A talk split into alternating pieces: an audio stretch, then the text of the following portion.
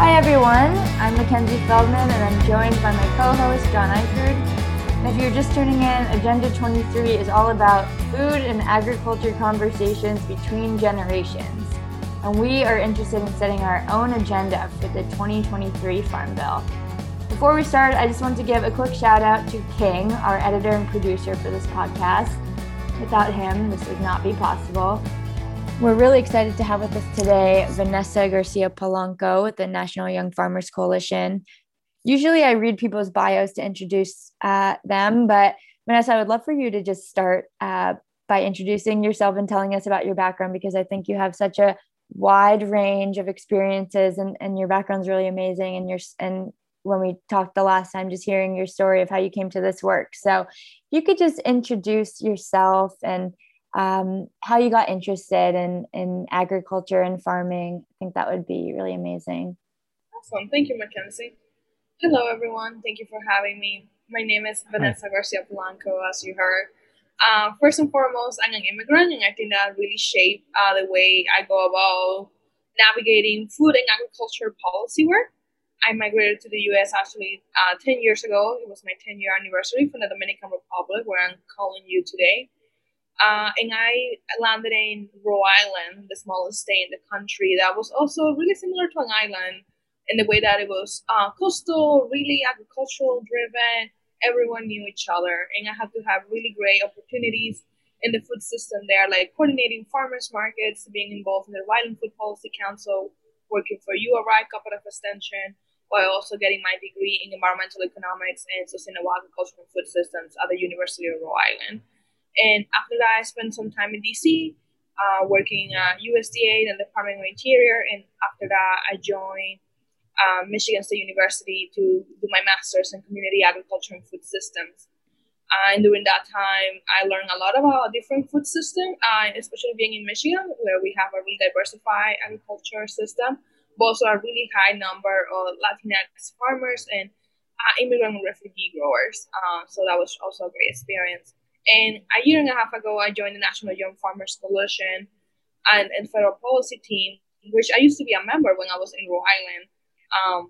And that was a great space to connect with the agricultural community there and also talk about a lot of the land issues that we had in Rhode Island. I don't know if you know this, but Rhode Island has the most expensive farmland in the country. So it was a great hub and opportunity in a space. And for the past year and a half, I have been leading our federal policy work related to immigration, labor, student debt, and most recently our climate work and our what we call fair opportunities in agriculture and access to USDA programs portfolios. And in this role, I get to advocate for young farmers and farmers of color to have the resources they need to succeed in agriculture. Amazing. Now you see why I wouldn't have done it justice just to read your bio. It's really amazing. Very impressive. John, do you kind of want to just tell people, paint the picture for what we'll be talking about today and kind of the direction you want to take it? Yeah, you know, we'll go wherever you want to go in terms of the conversation. We just want to make it an open conversation. But I think the question that invariably comes up when you talk about young farmers, beginning farmers, is how do you gain access to land? And I know this is one of the issues that the National Young Farmers Coalition has been involved in. So I was wondering if you had insights in that to begin with. And then, you know, there's a lot of other things to consider in starting in farming. But I think it's important, you know, that we address the issue of how young farmers can get access to land. What are your ideas on that? I think for as a coalition and as a person who is interested in agriculture, but not sure if I will ever make the leap to becoming a farmer,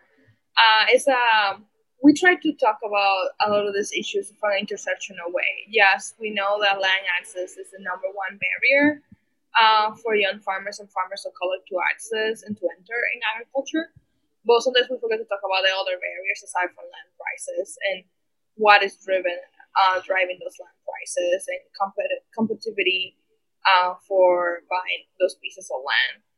And other things that make it inaccessible for young people to enter and stay in agriculture, like student loans. I love that piece you did in Civil Eats about canceling student loan debt. I think that's so smart. Yeah, and that's something that we would not always thought of cancellation as something that related to agriculture. For a long time, National Young Farmers Coalition advocated for adding farmers to public service loan forgiveness. That is a program that if you work as a teacher or another public sector role for 10 years, like a nonprofit, you get your student debt forbidden. But what we saw when after the program turned 10, and many people in education, teachers and nonprofits started applying, is that they were denied and that the program was not working. So I think it took us like that shocking moment to realize like it doesn't make any sense to wanting to add farmers to a program that is not working when there's having so many barriers for them already. Right. And that's what after the pandemic, I think we just saw this more driven opportunity to talk about economic justice. And that's the way we're thinking about it when we talk about cancellation. Student debt cancellation. Student debt cancellation will be a matter of economic justice, but also racial justice, as we know that borrowers of color, like brown, Latinx, and Black, are the ones who have most student loans because we lack the resources from wealth to knowledge to apply to other opportunities to make higher education accessible. So I think when we think about intersectional issues affecting agriculture and beginning farmers, student loans is the second one. So many people are always surprised when I tell them, we support student debt cancellation or any kind, 10,000 to 15,000 to even more or even less, because we believe that any reduction of that financial burden will help our farmers enter agriculture either as a farm owners, as other cooperative agreements, or other opportunities for them to stay in agriculture too. Right. I wrote a blog piece one time and said that the most important policies for young farmers and beginning farmers was universal access to health care and free college tuition, because it seems to me that the young farmers that I've known that are starting off, they tend to do pretty good in the early years when it's, I'm talking specifically about family farms where they have children, do pretty good in the early years. And then they begin to thinking about, well, how are we going to set aside enough money to send our kids to school? Or you end up that one of the two of the couple have to work off the farm in order to have health insurance, so they can't both stay on the farm. So sometimes I think these more general issues may be more important to farming than the specific farm issues. What's your thinking on that? Yeah, definitely. We say issues beyond the farm gate because there are issues that are happening in the farm. Well, agencies like the USDA, the Department of Agriculture, just leave things on the farm. We're like, no, we're not going to think about this because they don't relate to agriculture. But we argue that they do because they're affecting the future of agriculture and the future of young farmers and farmers of color. So we definitely see those issues all related as intersectional. Well, you mentioned farmers of color. What's your take on this this controversy that's going on now where they had... they had an executive order, I guess it was, that would basically have had restitution for Black farmers for discrimination against Black farmers over the year, and that's been blocked. And, what position has the Young Farmers Coalition taken on that? Yes. So I just want to give some background in case some people are not aware of what is going on. So back in February, March, the American Rescue Plan authorized by Congress $4 billion that will get paid to BIPOC producers, Black, Indigenous, farmers of color, Latinx, and others. That basically that will erase their FSA debt. And the Farm Service Agency is a USDA agency that provides loans, like any bank, to farmers. So that program was being rolled out in the past 3-4 months. And last month, several lawsuits to President and judge thought they merit consideration. Right now, we have 10 lawsuits going on against the program. By last month, a judge said that the lawsuits had merit. Basically, they were being considered to be taken to court. So what happened last month is that judge filed what we call a preliminary injunction that stopped the payments. Like right now, the program is still legal and ongoing. We can just not issue payments. But farmers are still encouraged to apply and to seek this opportunity. So as a coalition, we are a majority-white coalition that we advocate and try to be an ally for BIPOC farmers, farmers of color, and BIPOC-led organizations and serving organizations. So our position is that we're deeply frustrated with this situation because we know from everything that happened last year, the payments that white farmers got are not equitable at all compared to what BIPOC farmers got. So we see this program not as reparations or even balancing the scale. We see this program as just an opportunity to help farmers who are in need, who have not gotten help. So as a coalition, we have joined amicus briefs, and we are supporting the organizations and the litigants against the lawsuit, because we think this program is constitutional, that the USDA has all the authority authorized by Congress to implement the program. So we hope it gets dismissed soon from the courts. Okay.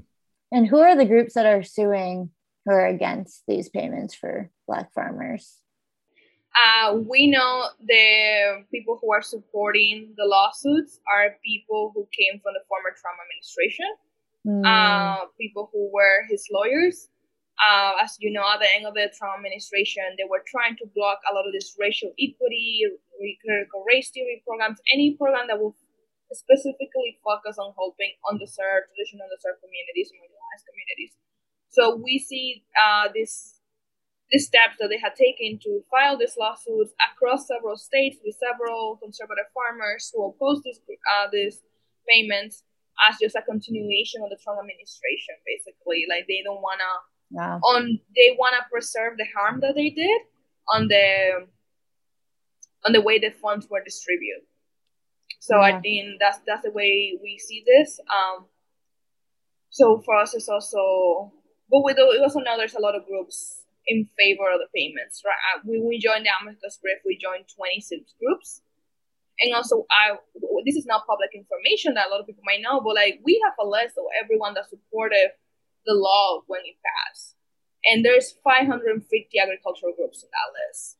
So I think that shows you how much support there is for this program, even when it's being called unconstitutional. So yeah, and this was approved by Congress, so it's constitutional. In that article that you wrote about canceling debt in Civil Eats, you wrote a sentence about how young BIPOC farmers are also less likely to benefit from debt provisions in the ARP because they do not trust the USDA. So I'm wondering, what do you say to BIPOC farmers? Because obviously you would encourage them to apply for these types of grants, but at the same time, you don't want to give people false hope, and you know that there is a likelihood that it's going to be way harder for them to receive, access to land or money, simply because they're people of color or, face other barriers. And so, how do you kind of talk about that and encourage people to use the government and also have this reality check? Let me add kind of to that. And do you see a fundamental difference in the Biden administrations of what we've had up to now in USDA? I'm kind of surprised at how bold they've been in some of their policy positions. What's your take on that? Is this different, or is this just window dressing? I think it's different. Window dressing remains to be seen, but it's definitely different. Yeah. I think just the amount of respect and the amount of listening and engagement that we gotten from the Biden administration has been terrific, has been on point compared to where we were coming from the previous administration. There were times in the previous administration that we were laughed at meetings, that we were dismissed, that we were not invited to meetings because we were seen as problematic, or we were saying truths that they didn't want to hear. Where in this administration is like it's an open door policy. They always want us to be telling them things. They want them to reach out to us often. There's more cooperation, basically. And basically, they have been really honest. Like, they're not afraid of feedback. Like, you can tell us when we're doing something wrong, and we will adapt.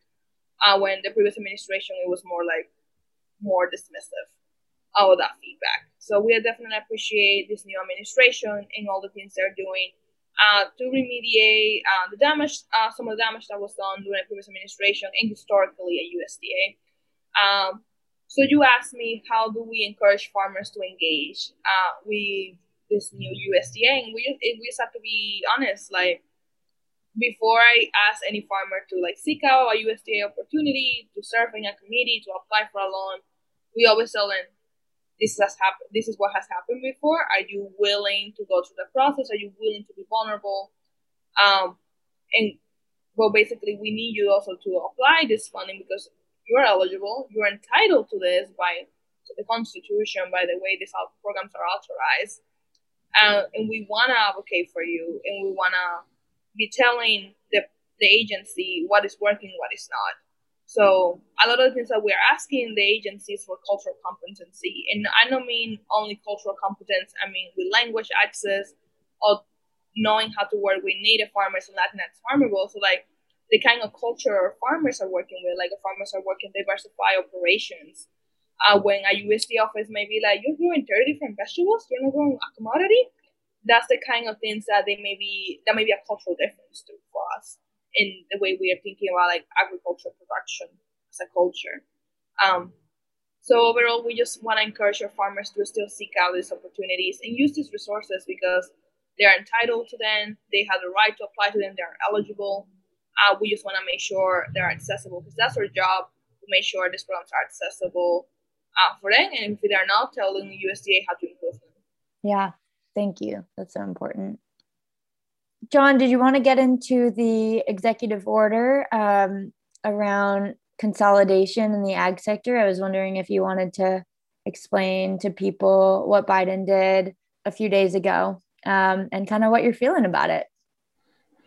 Yeah, that was the executive order that just came out. And I think it surprised a lot of people because, as I understand it, the main focus was on addressing the issue of corporate consolidation in the food industry. And that's been an issue that a lot of groups have been pushing for a long time, saying we basically haven't enforced the antitrust laws in agriculture or anywhere since the 1980s.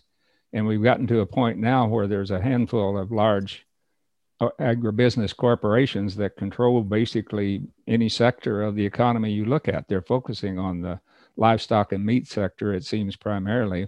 But I think there's corporate consolidation all across the board. You know, my question is, are they really going to follow through with this? You know, when the corporate pressure comes to kind of back off, I've seen this before when they say, well, we're going to enforce it. But when it gets around to basically enforcing the things that need to be done, then corporate pressure comes in and they back down on it. So it seems to me that, you know, that's where a big part of the question is. But it does seem like that there were some positive things in here, because I've said for a long time that one of the biggest obstacles to small and beginning farmers is access to markets. And I don't think that necessarily means that you're going to have access to these large corporate operations, because the small farm simply doesn't fit that large scale mass production, mass distribution system that we have here. So I think we're going to have to create sort of an alternative food chain, if you will.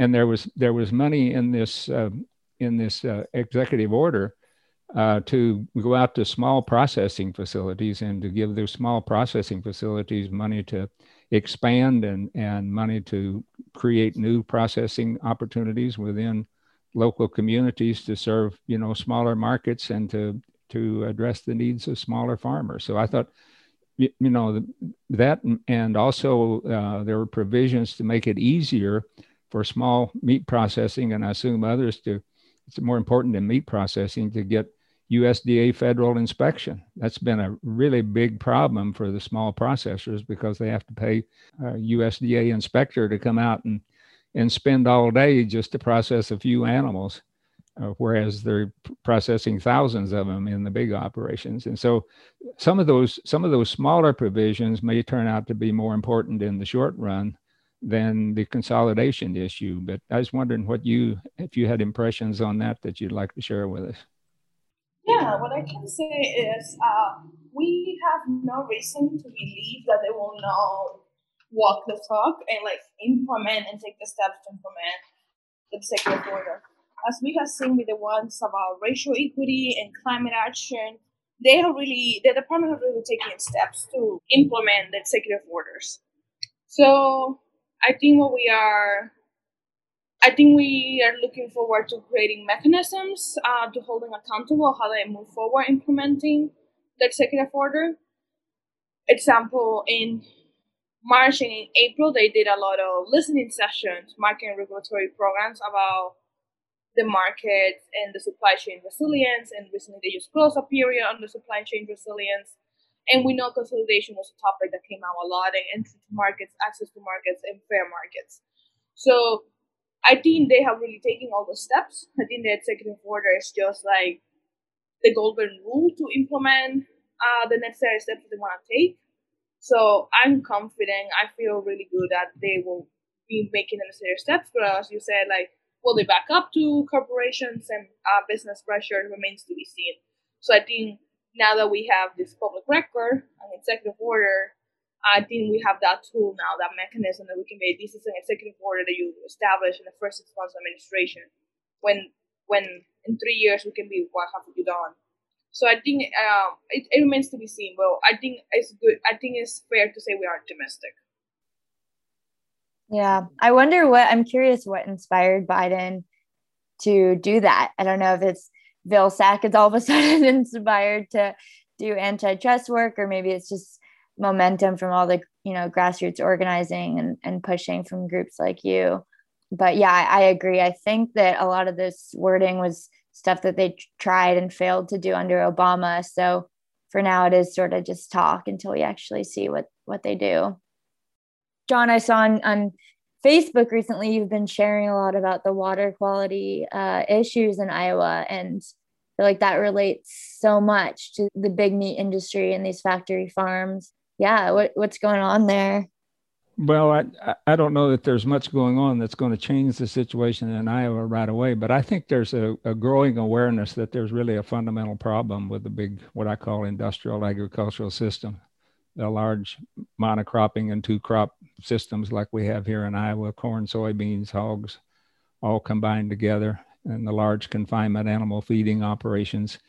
There was a study done by Bloomberg School of Public Health a year or so ago, maybe 2 years now, where they did a survey across the country, but they focused primarily, the survey was focused on Iowa and North Carolina, where they have the big hog operations. And they found even in the state of Iowa, there's a majority of the people in the state of Iowa now that say it's time for a moratorium on more CAFOs here, so that we won't have expansion, at least that we can have a pause. And that would have been unheard of, I would say, 5 years ago, 7 years ago, that you'd have had a majority of the people in the state of Iowa, which, prides itself on support of agriculture, saying that we need to have a moratorium on something that's that closely identified with the industrial system of production.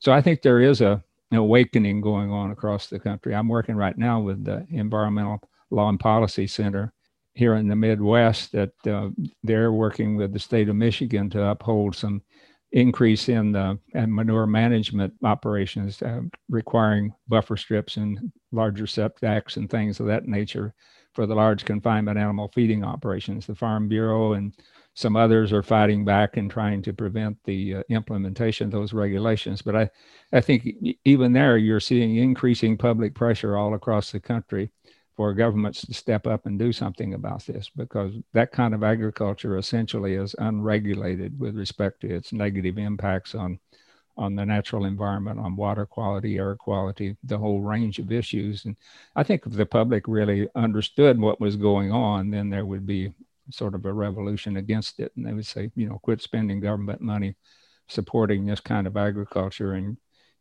we need to impose regulations on this kind of agriculture to protect the public health and to protect the natural environment. But, we may be a ways away from that. We want to get back maybe to the agenda for what you have on mind for the 2023 Farm Bill. But I'd like to get back to this thing of land access. I don't know if you're familiar with this book or not. It's backward on here, but it says, Start Your Farm by Ellen Paluchek and Forrest Pritchard.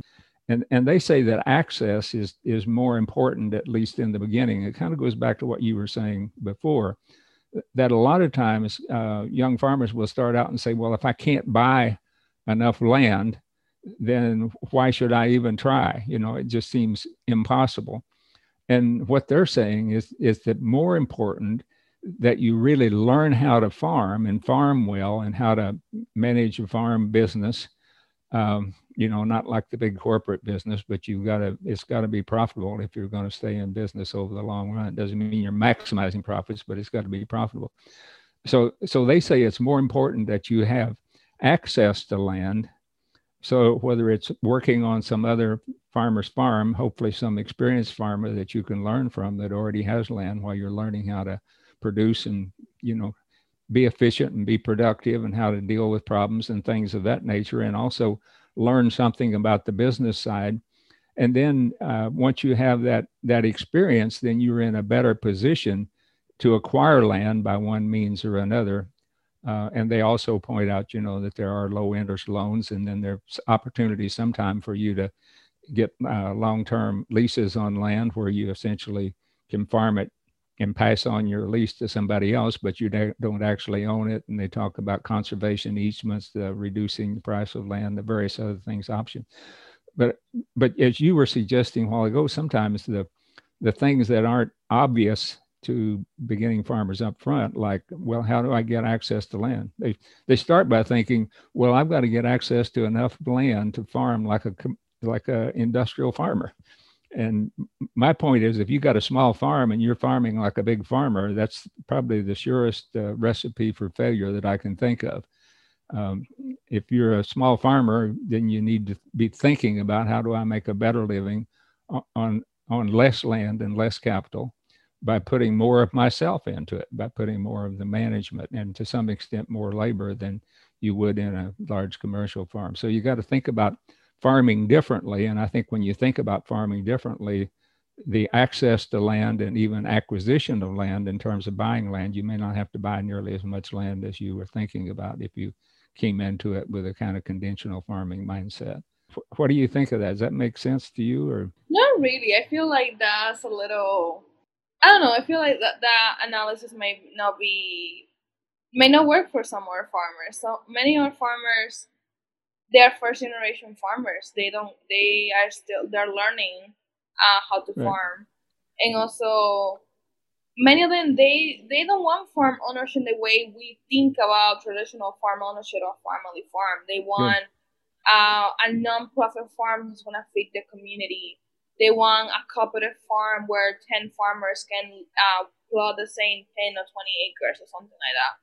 So, yeah, but I also understand what you're saying, that it's really hard for a young farmer to move up to 600 acres or something like that, to make that transition. And that also happens, but those are not a lot of the farmers that we work with. A lot of farmers are struggling to find the markets that work for them, but they're also really value-driven farmers. Like, I mean, values, like in the way that they want to focus on building local and regional food systems. They're not doing this for profits. They're doing this for resilience. They're doing this for community, and they're doing this to feed the community, to feed themselves, and just to reimagine alternative food systems. Well, you might have misunderstood me, but that's exactly what I was saying that you had to do instead of trying to get the 600 acres of the 1,000 acres. Because even if you get 600 or 1,000, there's somebody else with 5,000. And, you know, if you're into that kind of agriculture, there's a fundamental difference between the scale at which you have to operate if you're operating sort of with the industrial mindset, which is driving most conventional agriculture. And when you're farming with the mindset that you just described, which is what I think beginning farmers and young farmers really need to have, is the mindset that you described better than I did. So I appreciate you doing that. But so I think people out here that may not know as much about the young farmer movement, beginning farmer movement as you do, some of those young farmers need to listen to people like you and say, well, don't try to be a big farmer, try to be something different. And this is what we're trying to do. So I applaud you on that. Thank you, John. And also, I wanted to go back to what we're thinking about. What are we thinking for 2023? That seems really far away. And I feel a lot of us are still reacting to the pandemic, to the change of administration. And every week we try to plan for the Farm Bill, and it seems like we keep getting a delay because it seems so far away. But I feel like a lot of the lessons that we learned during the coronavirus are going to be the lessons that inform our next Farm Bill. And those lessons are building a stronger, more resilient food system with a focus on local and regional markets and a focus on feeding people. And I definitely hope some of the lessons that we learned during the pandemic are really being enacted upon in the Department of Agriculture, in other spaces, in our communities, at the state level. But I think we need to have really brave conversations and really brave imagination about the things that really need to happen. So when there's another shock to the system, like a pandemic, a natural disaster, or the climate chaos that's coming forward in the future, we actually have better mechanisms and support structure for young farmers, farmers of color, and all farmers in general. Very good. One thing I was thinking about recently with regional food systems was, you know, this potential with the infrastructure bill and food procurement and getting more local sustainable farmers connected with schools and hospitals and prisons and being able to, you know, give that food. I was just wondering your thoughts on that, and if it's a little bit scarier for farmers to have a contract with a government as opposed to a restaurant, which maybe can be more flexible and you have more of a one-on-one relationship. Whereas with government, sometimes you don't know if all of a sudden the rug might get, you know, pulled under your feet, or it's a lot of bureaucracy. And yeah, I just was wondering if you had a vision for how to connect more, you know, local, smaller scale food producers with these institutions, because there is so much potential. Yeah, definitely. We also we had done like case studies and evaluations working with farmers who sell wholesale and to large institutions, into corporations, into supermarkets and things like that. And I think it also goes back to the word that I said earlier, cultural competency and cultural awareness. We need to reshape those relationships and those systems so they can work with young farmers and farmers of color who may have a different just working style. They are not a $3 million business who can deliver always on time, or that can, I don't know, have a standing operating procedure and other things like that. They have other mechanisms in place that work for different vendors in different venues, like institutions, schools, and government.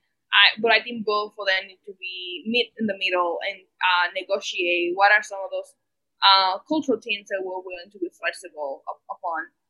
And definitely we have seen many progress during the pandemic when like the food bots programs was created, when we definitely saw that relocation of farmers' goods that were going to institutions previously, going to food banks and other places like that. But we need to create a long-standing infrastructure for programs like that to always succeed and to be accessible to young farmers and farmers of color, which at the beginning it was not, and still at the end it was not perfect on participation. But they were feeding communities, and many of our farmers were. I can think of like Tiana Kennedy in New York, who had like 600 people CSA at one moment during the pandemic, delivering food to New York City from 2 hours away, and they did, and many of them didn't. They were not paying like full price CSA models, so they were just literally giving away food to people that were in need. Why we cannot fund more people to do that? Why we don't fund more farmers just to feed our communities in those models? I've been trying to promote the idea of using public utilities specifically to deal with hunger issues. I think you could use the public utilities to do a lot of things that we're talking about. Basically, the idea is to set up the public utility locally where it's managed internally by the people that it serves. You'd have government representation to make sure that it served the public interest, a lot like you do on other public utilities, but it'd be the people within the community, the people that are getting the food, the farmers, the processors within the local community, basically, that would be running it. But that would allow you then to bring federal and state funds and bring those funds to the community level and allow the utility then to deal with the administrative and the bureaucracy of dealing with it. And then they allocate funds within people that want, you know, to assign their government funds to the utility. Then they allocate the funds within the utility to meet the needs of the people overall, as opposed to, you know, allowing the funds, the decisions to be made through the federal program. So I know of some nonprofit organizations that have been able to do that, like with the government food assistance programs. They get the money that would go to the recipients, and then in return for that, they take responsibility for making sure that the people that would have received the money receive, you know, a good diet of healthful food. So what do you think of the idea maybe of using public utilities to kind of devolve the government funding to the local level, where local people would be in charge of deciding how it's distributed and who benefits and who pays the cost? I think that's a wonderful idea, but we have to be willing to make those investments. And I think as a coalition, we have been talking a lot about how could we continue pushing this idea that farming is public service, that farming right. should be a public good, it's in the public interest. And I know my colleague, Martin Lomas, has written a lot about it for the counter, when we're especially talking about reshaping and redefining our food system transformation under this new administration. Right. So I think we love to say that we love pilot programs at National Young Farmers Coalition. So we're always telling USDA, you wanna do, right. you wanna pay farmers just to be farmers, we will give you 10 farmers to try that out, right. or any kind of experiment or test that we want to try out to see how we can further make farming in the public interest and the public utility sphere. We will be happy to support, most likely, because we think it's the direction we should be going. Yeah, I think anytime the government has appropriated funds for something like for you know, government food assistance programs, or even the farm programs. Anytime the government has allocated public funds it gets from the taxpayer to support a specific function, that legitimizes that function as a legitimate public service. Otherwise, it wouldn't be appropriate to be spending public funds on it. And so what we're talking about here is simply devolving the decision-making to the local level and using the funds that are there. I think you could make an argument that agriculture is a public service by the fact that we spend billions of dollars supporting it. It's just that we're supporting the kind of agriculture that doesn't accomplish the public service ends that the taxpayers are thinking that it does. And we need to redirect those public funds to serving the public interest by making sure that everybody has food. And I think we're moving towards the direction, even when I think at the local and at the state level, we have seen so many food policy councils pop up. We have seen so many governors and cities taking approaches to thinking more strategically about how we're making decisions about food and agriculture in the state. So I think more steps like that can help us get there when we involve more people in the governance of the food system. I think that creates a better food system. Yeah, a public utility basically protects you from the market. It says you don't have to allow the decisions to be determined by who can afford food or who can afford to produce food. You don't have to allow that to be determined by the market. We can determine that internally for those people that want to be affiliated with the public utility.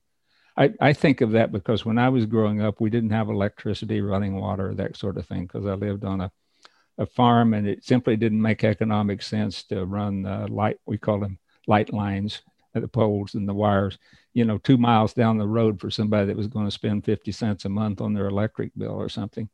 But they come in and at that time they had the Rural Electric Association at the government level, and they said everybody has a right to electricity. And so they had a local cooperative that was organized as a public utility, the REA, Rural Electric Cooperatives. And they came in and they hired local people to dig the holes and set the poles and set the lines, hired local people to come in and put wiring in those old houses that we lived in. And they did it. Didn't make economic sense, but the government says people have a right to electricity. And what I'm arguing now, people have a right to food. They have a right to good food that doesn't make them sick. And so we ought to do the same sort of thing there, is to let the local people do things in the way that they can get it done, because the government bureaucracy today simply isn't working to accomplish some things that it should accomplish. I know we have little time left. I just want to, Mackenzie, do you have any last questions for me? Yeah, I wanted to just ask you before we wrap up, the last thing we like to ask everyone is just, what can people do that are watching this? But before you even answer that, I just wanted to ask you what you're excited about and what gives you hope, you know, out of all the agricultural issues that you're passionate about. What are you kind of thinking about either personally or as an organization right now that you'd like to see accomplished sometime in the near future or for the 2023 Farm Bill? Something I'm excited about is that we all had a slap in the face about climate emergency. And we definitely are seeing movement and more than before towards taking a step towards climate action. What is the role in agriculture in that? So I'm really excited with this administration and with this generation of advocates to be seeing what happens in the future to make sure that we're going to be acting on climate and farmers are going to be part of that solution. Thank you. Yeah, no, definitely agree. And how people can get involved. So yes, my favorite thing to say to people is that we all have power and privileges that we don't know in the food system as individuals, as agents, as residents. So just find ways to use that power, those privileges and the resources that you have available to you. I think for me, I joined the Rhode Island Food Policy Council really young, and I think that allowed me to see all the possibilities, but I also was part of the sustainability coalition at my university. So making that transition was this move. And now I serve on national and international committees advising on sustainable agriculture. So you all have power, privileges, and resources. Just use them to influence the change you want to see in the world in some capacity. That's great. And is there any policy that we should be looking out for or pressuring our Congress members to support? It's coming up. I think that just varies per person. I think you need to find what excites you and advocate for that, and what is matches your values. But also, there's too many. There's always 200 policies going on at any given moment. I had to review 3 this afternoon, so it's there's always many. So just join organizations like National Young Farmers Coalition that we tell you what is going on because we really agree that we have the same values and the same interests. So you can take the steps to get involved too. Yeah, I think the important thing is everybody can do something. Everybody can do something in their little piece of the world. And so if we focused on that, then I think together we can do big things. Well, thank you so much for coming on our show today. And we're really excited to put this out there. And everybody go to National Young Farmers Coalition, join, sign up for the newsletter so you can see alerts and what's happening. And thank you, Vanessa. I'm excited to see where you continue to go and hopefully support you for Secretary of Ag one day. Everyone keeps telling me that. Thank you.